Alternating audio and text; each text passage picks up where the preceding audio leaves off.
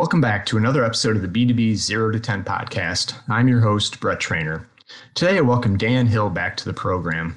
Dan is a PhD, author, speaker, trainer, basically an expert in reading emotions and decoding facial expressions. I had Dan onto the program to help us better understand how that works, how you're able to read the expressions, and he basically gives us a mini master class, if you will, on on how to do this and how to get started. He even calls me out on uh, one of my facial expressions that showed fear. I'm not going to give too much away, but yeah, he's uh, he's the real deal, and this could be really powerful for you, especially in a digital first, Zoom first world that we're in right now, to better understand what the person on the other side is actually thinking versus what they're saying. So there's a lot of value in the business and personal for this. So I hope you enjoy this episode, and if you do enjoy the podcast, please do share with a friend, and or also subscribe or follow on your favorite podcast platform. Now, on to the interview.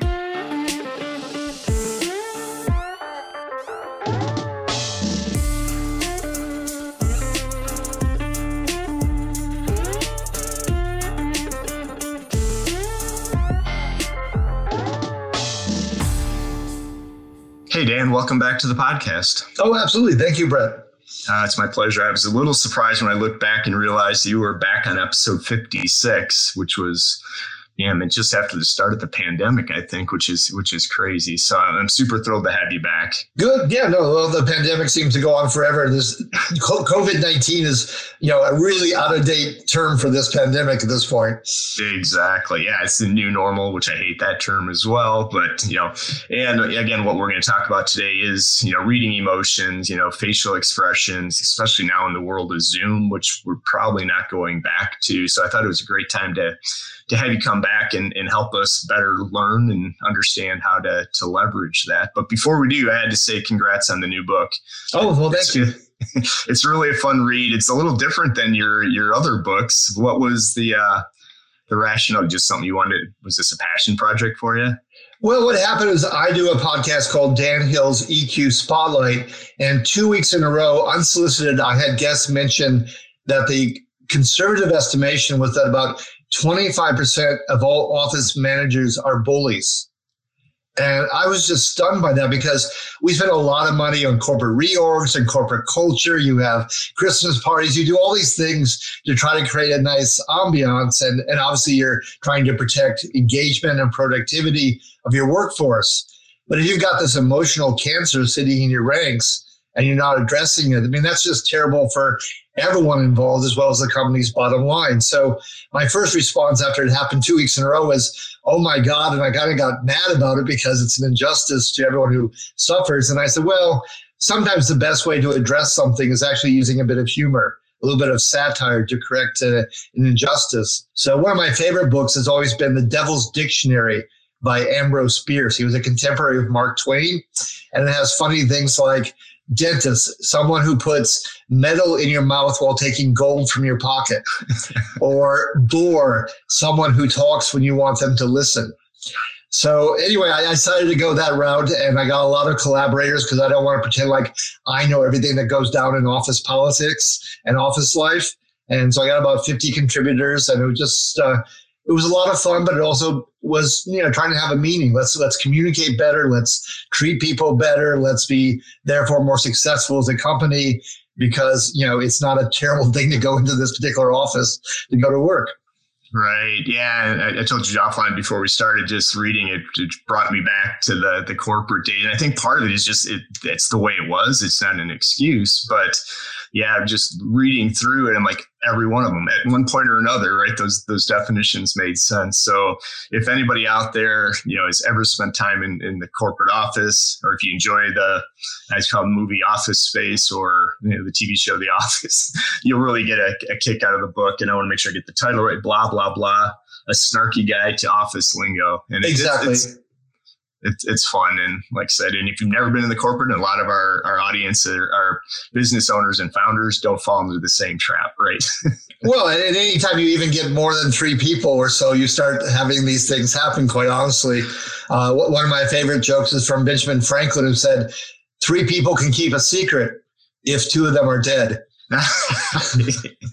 exactly. Yeah, and, and, I like the again more sales background, marketing. The consultants hit right on it. So anyway, a little off topic for what we wanted today, but I just wanted to tell you I really well. That, that's very kind of you. Thank you. So, with that being said, in case folks didn't hear episode 56, can you share with the audience just a, a, little bit about your background and what you're working on today, and then we'll we'll get into the topic at hand. Sure. So you're, you're talking to a, a bootstrapper. Uh, I created my own company called Sensory Logic. I began it in 1998, and the reason was someone I knew at IBM sent over an article about the breakthroughs in brain science and how much people are actually intuitive, sensory, emotional decision makers.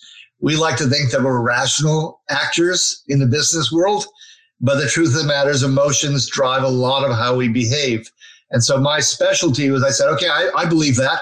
I think obviously emotions matter a lot. It's not just in sports where you have momentum swings, it's everything in life.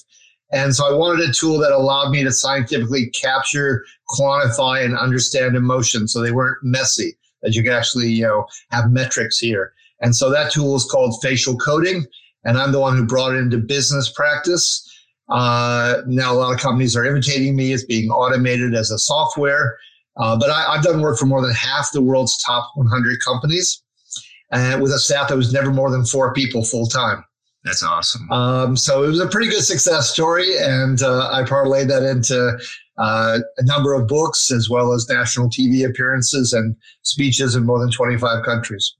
Yeah, fantastic. And I know one of the big thing you the, the politics, reading the politicians' emotions or facial decoding, right, was uh, I don't know if you do that all the time or if that was just during the elections you, you do that. I have tended to do that during the presidential races. Okay. Um, so, um, you know, yes, I've been on CNN and Fox and MSNBC. Uh, I actually was a, a nonpartisan uh, columnist for Reuters during the 2016 presidential race. So I've really tried hard to do it who the person is. So I'm not looking at party. I'm not looking at their policies. I'm looking at personality. Uh, because yeah. I do think personality still drives what kind of leader you're going to be. And uh, yeah, sometimes I get asked to do it for foreign leaders, other elections, but mostly I've just looked at the US presidential races fascinated by this. and again, even after the last time, started to apply some of that to right, the day to day interactions, and especially in sales, it was incredibly beneficial. And we'll get into some of those best practices. So I thought now would be the good time to have you come back. One because you know different version of the audience and more more folks, but you know, in the, the era of Zoom, right, that we're not going yes. back post pandemic, where I think remote and video and distributed between customers, employees is going to be the new normal. So I thought now, now would be a good time. How do we make um, not just business owners, but folks in general, you know, smarter about this and have better conversations? So I don't want to lead you too far. So best place to start with this is maybe maybe the basics? sure. Uh, so the basics is that uh, most psychologists would agree we have six core emotions. And, um, you know, can you remember, Brett, what they are? Let's put you in the hot seat for a second. Oh, you are no, I mean. I can visualize it, but I'm to embarrass myself. So no, no, that, that's quite all right. I have at many conferences actually asked people that same question, and uh, they struggle with it. And it's funny because there's a there's a really key statement that someone said, which was, "We have two currencies in business: dollars and emotions." And I bet you anything you can tell the difference between a five dollar bill and a ten dollar bill and uh, and yet when we get to emotions, people struggle. It's fundamentally important, but we struggle with them. So those six core emotions are happiness, which is really only the, the only positive of these, or pure positive potentially. Surprise, and then you have anger and fear and sadness and disgust. And then there's one other emotion that you can pick up uh, through facial coding that might not be called a core emotion, and that's contempt. And why is that important? Because we often say that trust is the emotion of business. And guess what? Contempt is its opposite. I don't trust you. I don't respect you. I find you beneath me. I call it the emotion of bankruptcy and divorce because it doesn't work real well if that's what you're eliciting from others. No, that's interesting. Yeah, I was going to guess happiness, but then I would have failed miserably on the, the, the next side. And it makes sense. It, it's actually kind of discouraging that of seven emotions, only one's a positive, right? So, well, we, we, we hear bad news more loudly because we like to survive. You like your business to survive and thrive. Uh, but in all interactions, you have to read the room. You have to know who's with you and who's against you. And human nature is, you know, hardwired to really be on guard and look out who's who's going to be there for you, but also who's who could stab you in the back or or fail you at a crucial moment. So it, it's it's survival, survival, survival. Yeah, yeah, yeah. And, you know, applying it back to kind of the sales aspect. And I love the two currencies, by the way. I do recall that from our last conversation because you're right, right? It is emotion. I think if anything with this pandemic, maybe it's showed us more that emotions are more powerful than um, the dollars, which you would hope. But maybe maybe in the business world, it's coming more to the forefront, right? Because people do care more about their quality of life than the old corporate jobs. But yeah, no, yeah, you're, you're alluding to the, the great resignation as it's being called. We had what 4.4 yeah. million people leave their jobs in September. Uh, it's a it's a record amount going back for a very long time, and I think yes, people we are emotional creatures, and I think people are reflecting on their their value system, their lifestyle, their work life balance. Uh, probably, frankly, going back to blah blah blah, the office politics, environment, the, the the nature of the manager they're dealing with, or the startup owner, or whatever. So all of those factors uh, play into this. And yes, I, I think this is, a, if anything, this is more pertinent than ever. And so the key to this is being able to understand, right, not through words, but the the emotions or the the facial expressions on again, I think even if we start, I think last time we talked a lot about sales and, and customers, um, but I think employees now too, right? Oh, because, oh, absolutely. And maybe that's a good way to start. So, what's what's how do we get master class is another one that could probably fit into your your book. Sure. but if we thought about it if you're if you're going to work with me as you're analyzing my emotions now as we're on this this this call you know what's what's a good way for you know use me as to start to think about this right? As i interact with partners and employees even family what's you know what should i be looking out for? Sure. Well i think excuse me the very first place to start is engagement because when your emotions turn on, then I have someone who's in motion and active. If you go, I don't want to get all academic on you, but if you go back to Latin, the word motivation and the word emotion have the same root. Movere, to move, to make something happen. So it, whether I am on a pickup basketball game or I'm a startup owner looking between candidates A, B, and C, uh, to join my small crew, and I need each of them to really, you know, work hard on the, on the oars and, and row row us in the same direction together. The very first thing I need to start with is what's your energy level? Do you care? You know, is is someone home? So with facial coding, you're talking about the fact that human beings have more facial muscles than any other species on the planet. It really is a wealth of possible information there. And so, with those 44 sets of muscles, do I see activity? We'll get into specifics of what kinds of activity and which emotions. But first of all, you know, if they are poker faced, if they are blank faced, um, yes, they may be trying to hard, hold their cards close to the vest and that sort of thing. Uh, yes, there are times we don't want to give everything away. But I can tell you from even my appearances on TV looking at psycho killers, those people did not tend to emote very much because they did not care about their victims. Uh, they were they were very much cold blooded. So I want to see a person who is more animated. Uh, that that's the very first thing I'm looking for. I, I don't want someone who's dead in the water. Yeah, it's interesting you started or, or led with that because I had a guest on yesterday, Eva Nahari. She's a VC. And when talking about the first thing that she's looking for in potential businesses she's investing in is it's, it's the people. And she wants to see that that motivation, that commitment, that energy. Because if they don't have that energy to start, then you shouldn't even want any, any part of the business. So that that one's not published, but it will be. But it's, it's interesting. That's exactly what you're saying is is number one. yeah, and, and, I remember I took a guy named Andrew on my staff at one point, and of the candidates I had, he was the smartest. I felt And he was a smart guy, but he was, as I said a moment ago, pretty cold blooded. So it was kind of like dancing on the razor's edge. I, I got the smarts from him, but I didn't get someone who was really there for me. And uh, you know, I had to balance those two things, and it wasn't it wasn't that much fun, you yeah. know, because that that emotional chemistry day after day in the office when you have someone who's kind of cold and kind of flat affect, it, it just wears on you.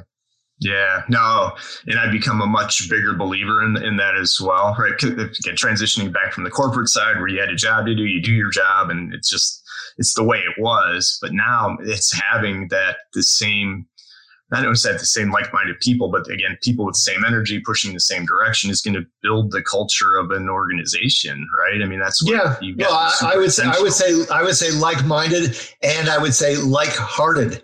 Like, uh, yeah, yeah, yeah.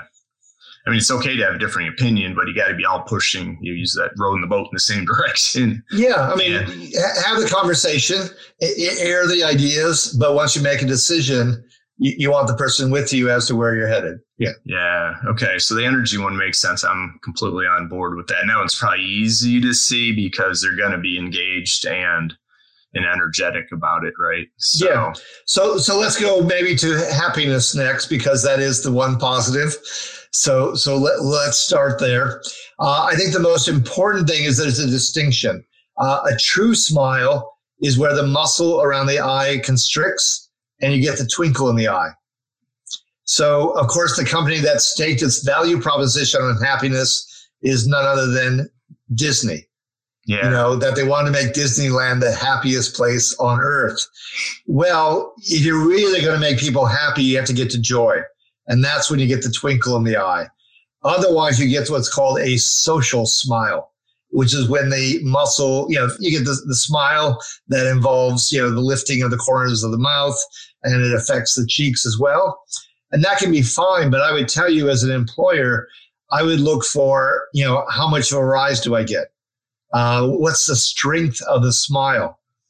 Uh, because a really tepid smile, you know, is like a toehold. It's like a begrudging acceptance. And uh, that's also gets a bit wearing over time if that's as far as that person gets to. Uh, but in all fairness, I would say that every emotion has an upside and a downside. So I think we can see the obvious benefits to happiness. This is an approach emotion. It means I am coming towards you. I, if you're, you know, the employee and I'm working with a startup owner, you know, I embrace the idea you have of what we're trying to do with this company. So I, I am embracing, hugging, moving toward. Uh, it's, there's evidence to show that people who are happier tend to be more creative. They, they brainstorm better to superior solutions and more quickly.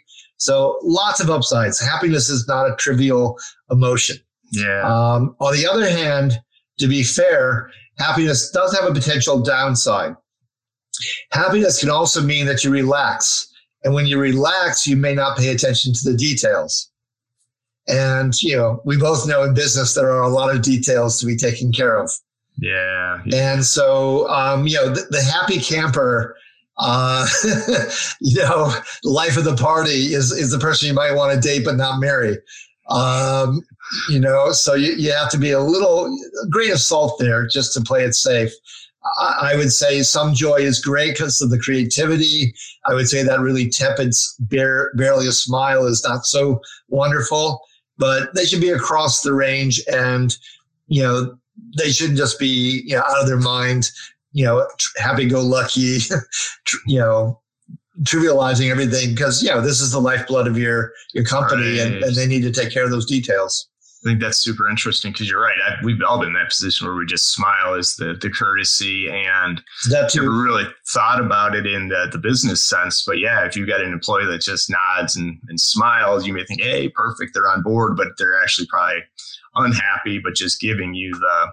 So if you don't see bouts of that, right, or periods of it, you're right. It's not going to be all the time, but you'd hope at some point in the engagement that you would get that yeah, no, my, my father was in charge of 3M printed post-it notes, production, sales, and marketing. He said the toughest place to go to for me was Japan. He said because I would get all these smiles, and let's let's say there's 50 variations. He said I knew 47 of them probably actually meant no, or maybe.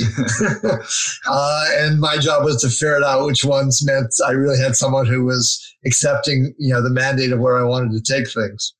That's really interesting and great to know. I mean, it's a, it's an easy tip. I mean, I obviously practice makes perfect, but yeah, if you're actually paying, which goes back to the bigger problem with our society is we just don't pay attention, right? We're always talking instead of listening, but now listen with your eyes as well as just with with your ears. Is that fair? Yeah, no. There, there's a study, a very important study, uh, historically done out of UCLA by a professor named Albert Albert Mehrabian, and he said that in ambiguous situations you know, the the verbal input in terms of what's really going on is like about eight percent, and, the rest comes from the face and the voice. So yeah, if, you know, if your listeners, Brett, have never been lied to in life, you know, congratulations to them. Yeah. uh, otherwise, there's always the risk of lip service. Uh, and so, yes, not only do you look for the smile, but you should look for even potentially the rhythm of the smile when someone you know does the light bulb smile and it's too quick, or they do what I call the uh, the guillotine smile, where it just drops off their face at the end.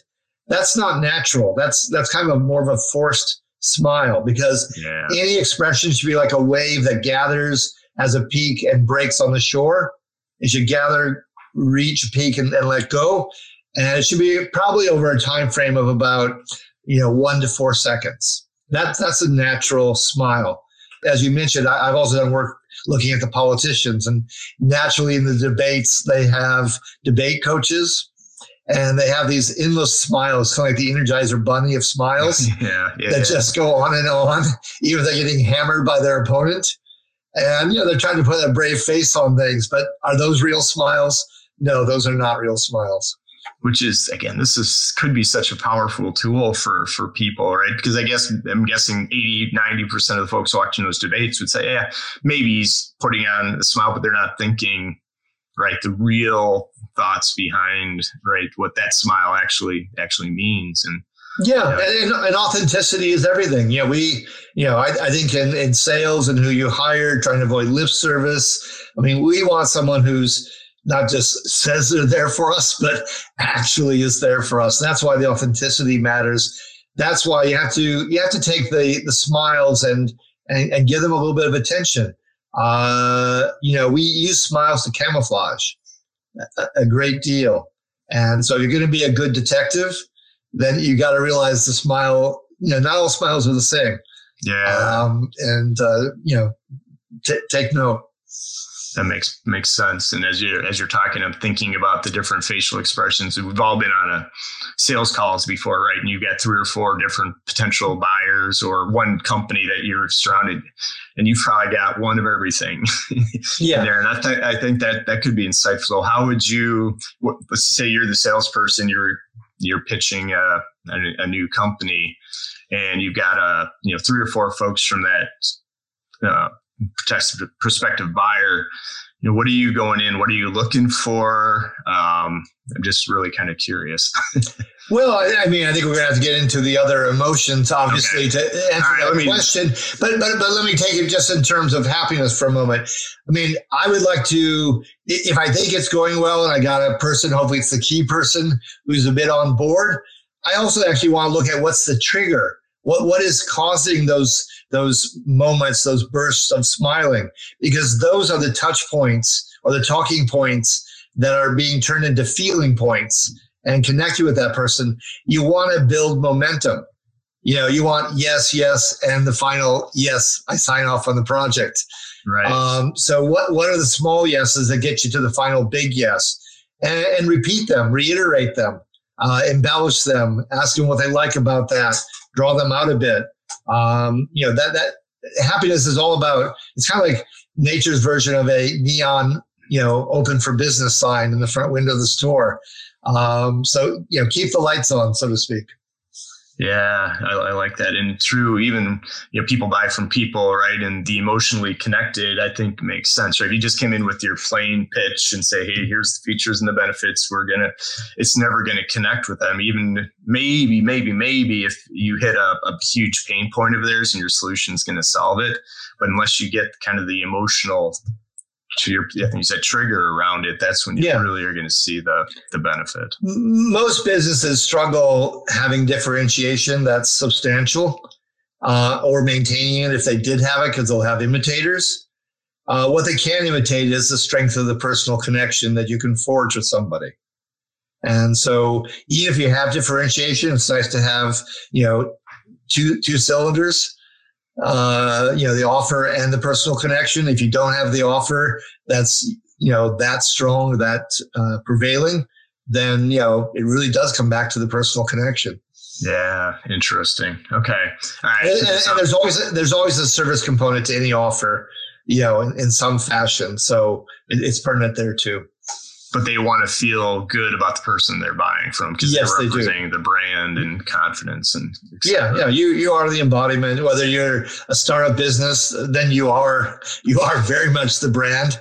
Uh, if you're if you've grown to a mid-sized company by chance or beyond uh, you know brand is you, you are the ambassador for the brand on that occasion yeah, which you know it's interesting. I know I keep taking us off topic a little bit, but you know I've had more and more folks where I thought maybe it was just a coincidence and who I was having on the podcast, but business owners, you know, they are one and the same with their their business, right? They and sure. we throw around personal brand too much but they're not launching their company as just XYZ company. It, this is my company. They're hiring people around that person's vision for the company. And I think there's those days of like an IBM, right? Or it's going to be much harder to grow that today without that emotional connection to the leader, the owner, and then tying it back to the business. Well, and, and it is. And that's another reason to discuss happiness before we move on to the other emotions. Um, yeah, I'm at work at a, a new book, or actually uh, a 15th anniversary edition of my probably most notable book called Emotionomics. And the, the big switch there, uh, when I was asked by you know literary agents and publishers and so forth, is that when I wrote the book 15 years ago, of course the target readers were boomers and Gen X. If you look at the data now for millennials and Gen Z, they're going to be about 70% of the workforce within about four to five years here. So, really quickly, and they are tremendously oriented around the values, not, not just the value proposition, the values proposition of what is your brand about? What are you trying to do? How are you trying to not just sell and stay in business, but is there something that benefits society? Um, are you inclusive? Are you worried about the environment? You're, you're, you're green. And all those things can be, you know, lip service promises by, by owners.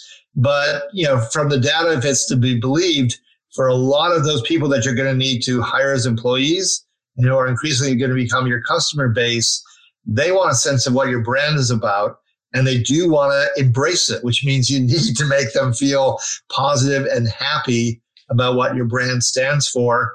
And if you're a small business, uh, it's still the same thing. I mean, they're, they're joining your ship. It, it, flies under a flag.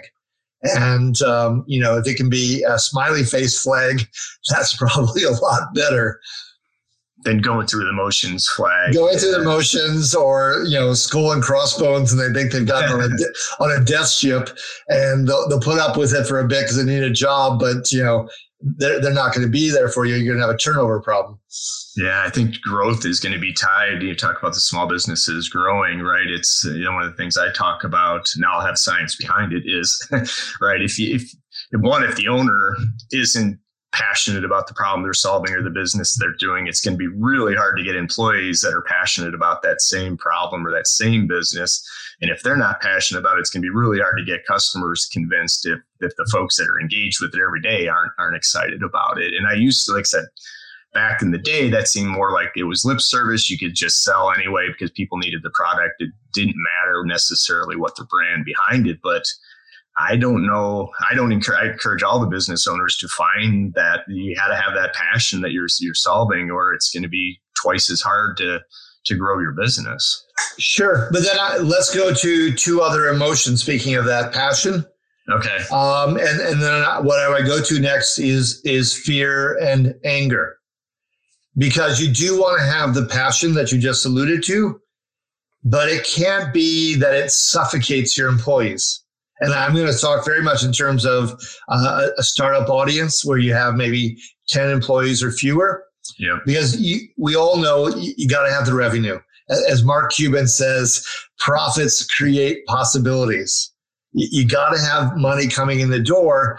So you can have a passion about, you know, staying solvent, taking the business forward, growing it.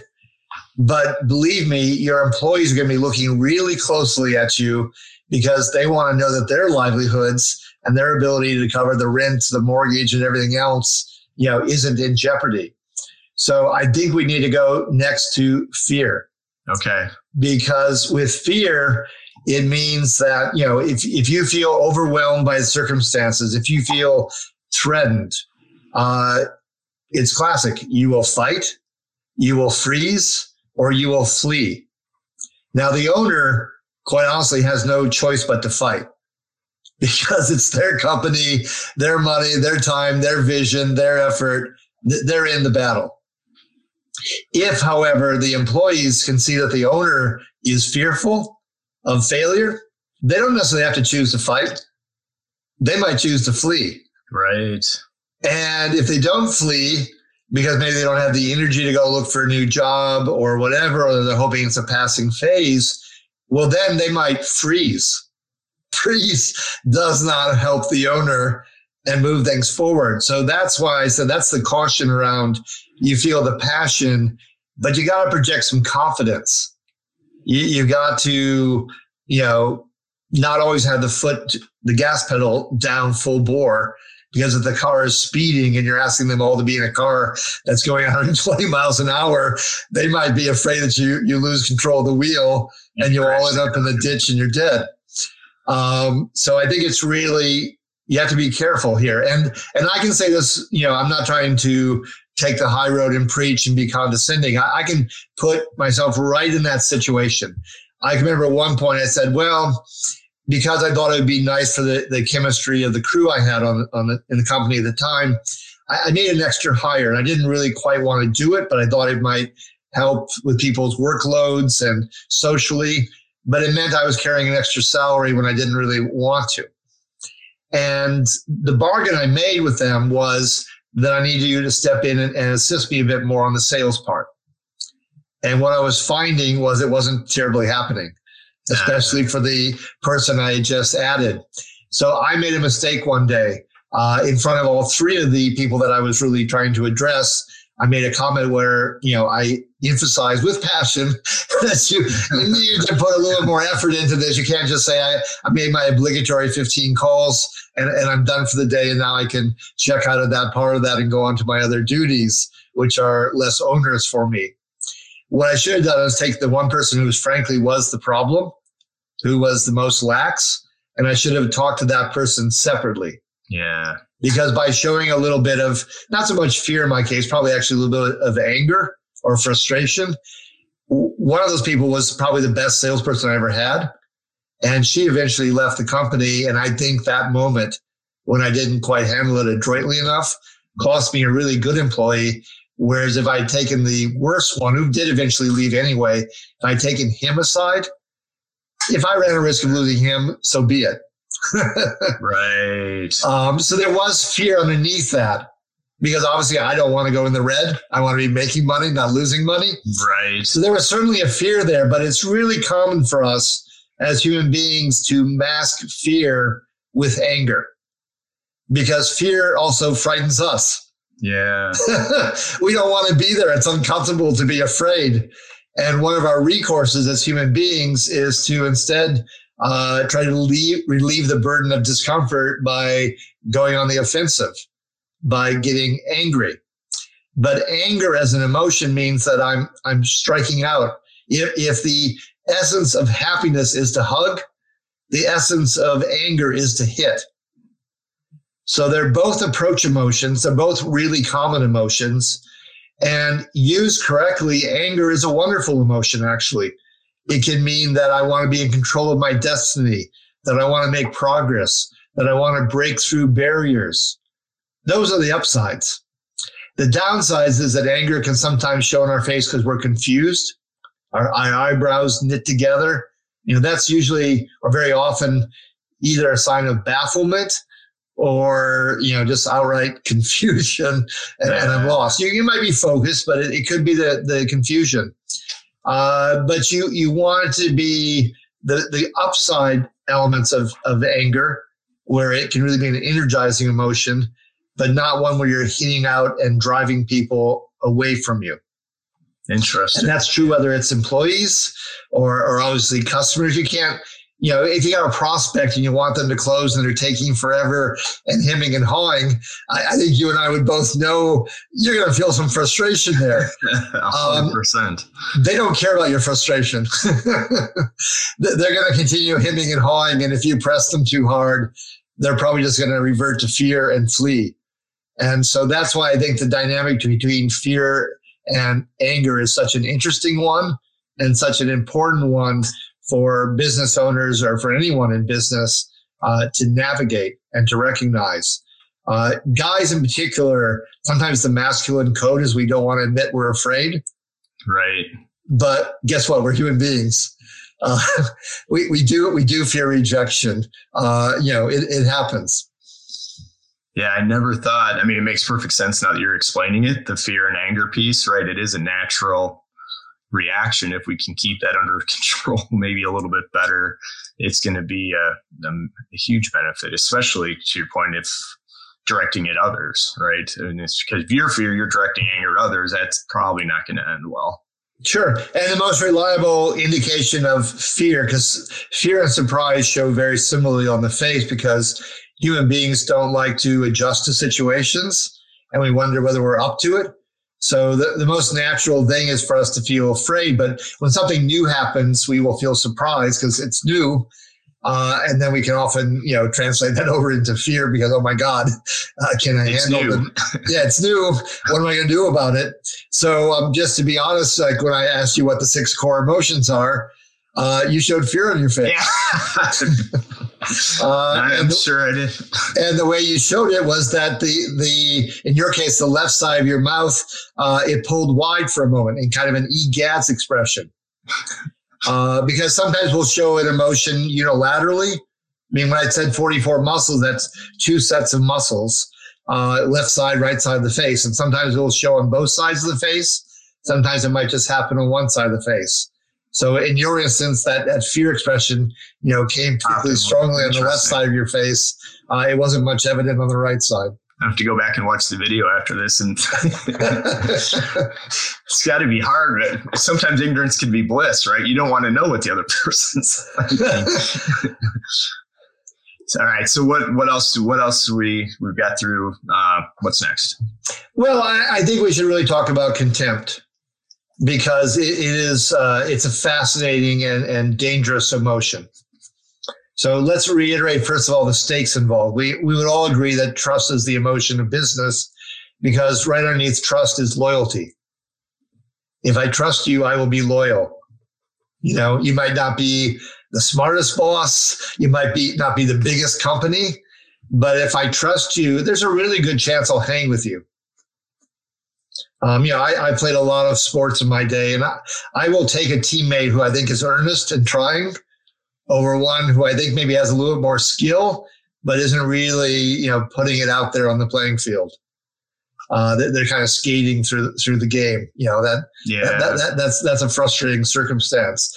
So contempt is odd because it's almost like an attitude as much as it's an emotion. We can feel contempt right in the moment when some, someone says something, we go, ah, that's BS. So th- there can certainly be the immediate trigger. But because we're talking about trust, it can also build up over time.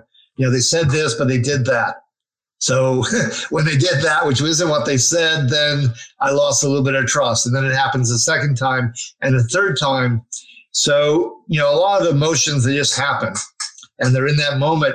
But I really think that trust is kind of like a bank account and are you overdrawn or not? And it, and it, it has a time frame to it that makes it different potentially from the others. So really fundamentally, there's only one way to look for a lack of trust. Um, and it's all around the mouth. Well, two actually. One, the most central one is you smirk. The corner of the mouth goes up and out. There's a tension to the corner of the mouth. Uh, think of the cartoon character Snidely Whiplash. That that person by name is kind of the embodiment of lack of trust, of smirking. The other way is if the upper lip curls, but only on one side of the face. It does it unilaterally. Uh, but that will also show disgust and anger. So that's not just the contempt. The smirk is contempt alone. So if you provoke contempt, a smirk, uh, in a sales situation, obviously you just put yourself behind the eight ball. um, can you recover from it? I'm not sure you can because it's a really a fundamental judgment about your character. Is really what it comes down to. Essentially, you know, you lied to me. Yeah. You, you know, you, you weren't worthy of my respect. Uh, if I'm hiring somebody and I see a smirk, uh, that's interesting and worth exploring. Is it a smirk? And if they have it with a smile, like Tom Brady smirks a lot, Bill Gates smirks a lot. Well, they're really talented. And in being really talented, they're also really confident. And so I have seen a smirk and a smile go together. And if it's confidence, that can be a wonderful thing to add to my staff. However, it can also be true that it can signal arrogance. And there's a really fine line yeah. between confidence and arrogance. All you'd have to do is ask Melinda Gates. She, she divorced the guy. Why did she divorce him? Because she felt condescended to. You know, it's not fun to be condescended to. No, not at all. And uh, it wears on people, and they will they will leave in time. Interesting. And so, you know, what's the balance? How frequent is it? What's the behavior that goes with it? Know, because someone who's arrogant probably doesn't compromise very well. And True. life, invo- life involves compromises collaboration and compromise. Yeah, but but confidence, on the other hand, makes me feel like I'm prepared to put my idea out there. I think it's a good idea. If you see its merits, that's great. If you modify it a bit, I'm confident but not arrogant. So I'm accepting that we'll we'll, we'll adjust it. You know, my idea maybe wins, but maybe not in its original format. You can work with confidence. Arrogance is a lot harder to work with. Yeah. No, so in hiring an employee, that's what I want to investigate. Who do I really have? So if I see the smirk, you know, which one of those is it? And then also, what was the what provoked it? Was it a, a part of the job description that uh, they think is beneath them? Is it something they think they can really hit it out of the park? you know, which which one of those two was it? Uh, is, is, it an office procedure? Um, you know, what what what provoked it? So I think if you see it, you, you, it's really incumbent on you as an owner to investigate what caused it. Now, I'm not suggesting you say, "Hey, you just smirked." You know, tell me why. Oh, that, that's that's a little too blunt and obvious. But I think you gotta maybe not even in the moment, but at some point in the conversation, you got to circle back and try to figure out what's what unpack it a bit. What's going on there? and, yeah. and and that's and that's your opportunity to know better who you've got and what their capabilities are going to be and what their attitude is going to be on behalf of you and the company. That's fantastic. And you could use this in your personal life with your spouse to probably help you communicate better. If I, I think I, I applied some of that after the last time. I need to stick with it because I, I don't know if I ever get. I'm sure I get smirks from my wife. now I can actually start to read where she's what's upsetting her at, at, at some point. Sure, and, and the stakes aren't, aren't small there because the Love Lab at the University of Washington Seattle uses facial coding in marriage counseling. Really? With okay. 15 minutes of videotape, a 90% accuracy rate as to whether or not the couple will stay married. Wow. And and smirks are the most reliable indicator that it will fail. Interesting. It makes sense. I mean, when you say it, it just makes perfect sense. Um, who is there was a gymnast a number of years ago, women gymnast, really good, that famously got caught with that smirk um, during the competition. I don't know if it was the judges or what it was. I mean, she's actually made commercials out of it afterwards, and it was yeah, you could just see the the contempt on with with that little action. Now hers was exaggerated, obviously, but Yeah, no, it, it's you know, it's it may not be one of the six core emotions, but it might, on the other hand, be the most important of the emotions that you can capture through facial coding. Yeah, no, this is absolutely fascinating, and I could I could talk to you for an hour about this and get smarter. but I, but I know I've taken taken a lot of your time. So, is there anything else you want? Do you think we should cover to to close this out? And then I want to get to where people can start to study and learn more about this. Um, I think the only other emotion I would touch on briefly is sadness, um, because sometimes we will deride sadness, and it's true that sadness can, uh, you know, indicate that someone is low energy. Um, you know, they can slow them slow them down. They're kind of despondent. They've given up. Um, and you know, if they have given up potentially, then I think as an owner, you have to look and say, what did I do? Did I leave them feeling like they didn't get enough support? Is there something in the office environment where they are feeling excluded? Because we we all want to belong. We all, right. we, we all want to feel appreciated. We all want to feel like we're being supported. So I think if you see that emotion, which most classically is the corners of the mouth going down, kind of like a rodeo clown, it could also be a wince in the cheeks, for instance. Okay. Or the eyebrows pull up and and tight together. Those are all signs of sadness potentially. Um, the upside of sadness, because I, I, pointed out, every emotion has an upside and a downside. Um, the upside of sadness is that it can also be someone who's going to um, ponder things more. They, they can be a okay. little more thoughtful because sadness and slowing you down also means you're not rushing into the next mistake as quickly. So if you're always happy, happy camper, happy go lucky person trips over themselves and doesn't take care of the details, uh, the so-called sad sack, which is you know kind of a pejorative term, obviously, but the sad sack may be the opposite. They may actually be careful not to trip over the really details. Careful. Yeah. And so um, you know, in the right measure, the right degree of it, um, uh, you know, I, I, wouldn't dismiss that as actually potentially even a positive attribute in an employee, even though it seems to be a, quote unquote a negative emotion. Yeah, and it's just know your know know people, right? Yeah, yeah. it's, it's I mean, it's but reading it, I'm just curious. I don't. We didn't. We're well, stressed. It, well, well, I'll give you an example. Our greatest president was really characteristically a combination of sadness and happiness. Uh, you know, Lincoln had the ability to think through situations, to be creative, to assess the people around him. Um, you know, and he had a very good sense of humor, actually, including putting himself down. But he was also a very sad person in many ways. He was facing a horrendous conflict in the country. He had a son die while he was in the White House. He had a wife who went into depression as a result. Uh, you know, Lincoln had faced lots of uh, travails in his life. He was not. He was a. He was a very sad person in many ways he just managed to leaven it with enough humor and happiness to make it work for him. To balance. So yeah, so it's, it's a lot. It's in the in is in the balance, just as you said.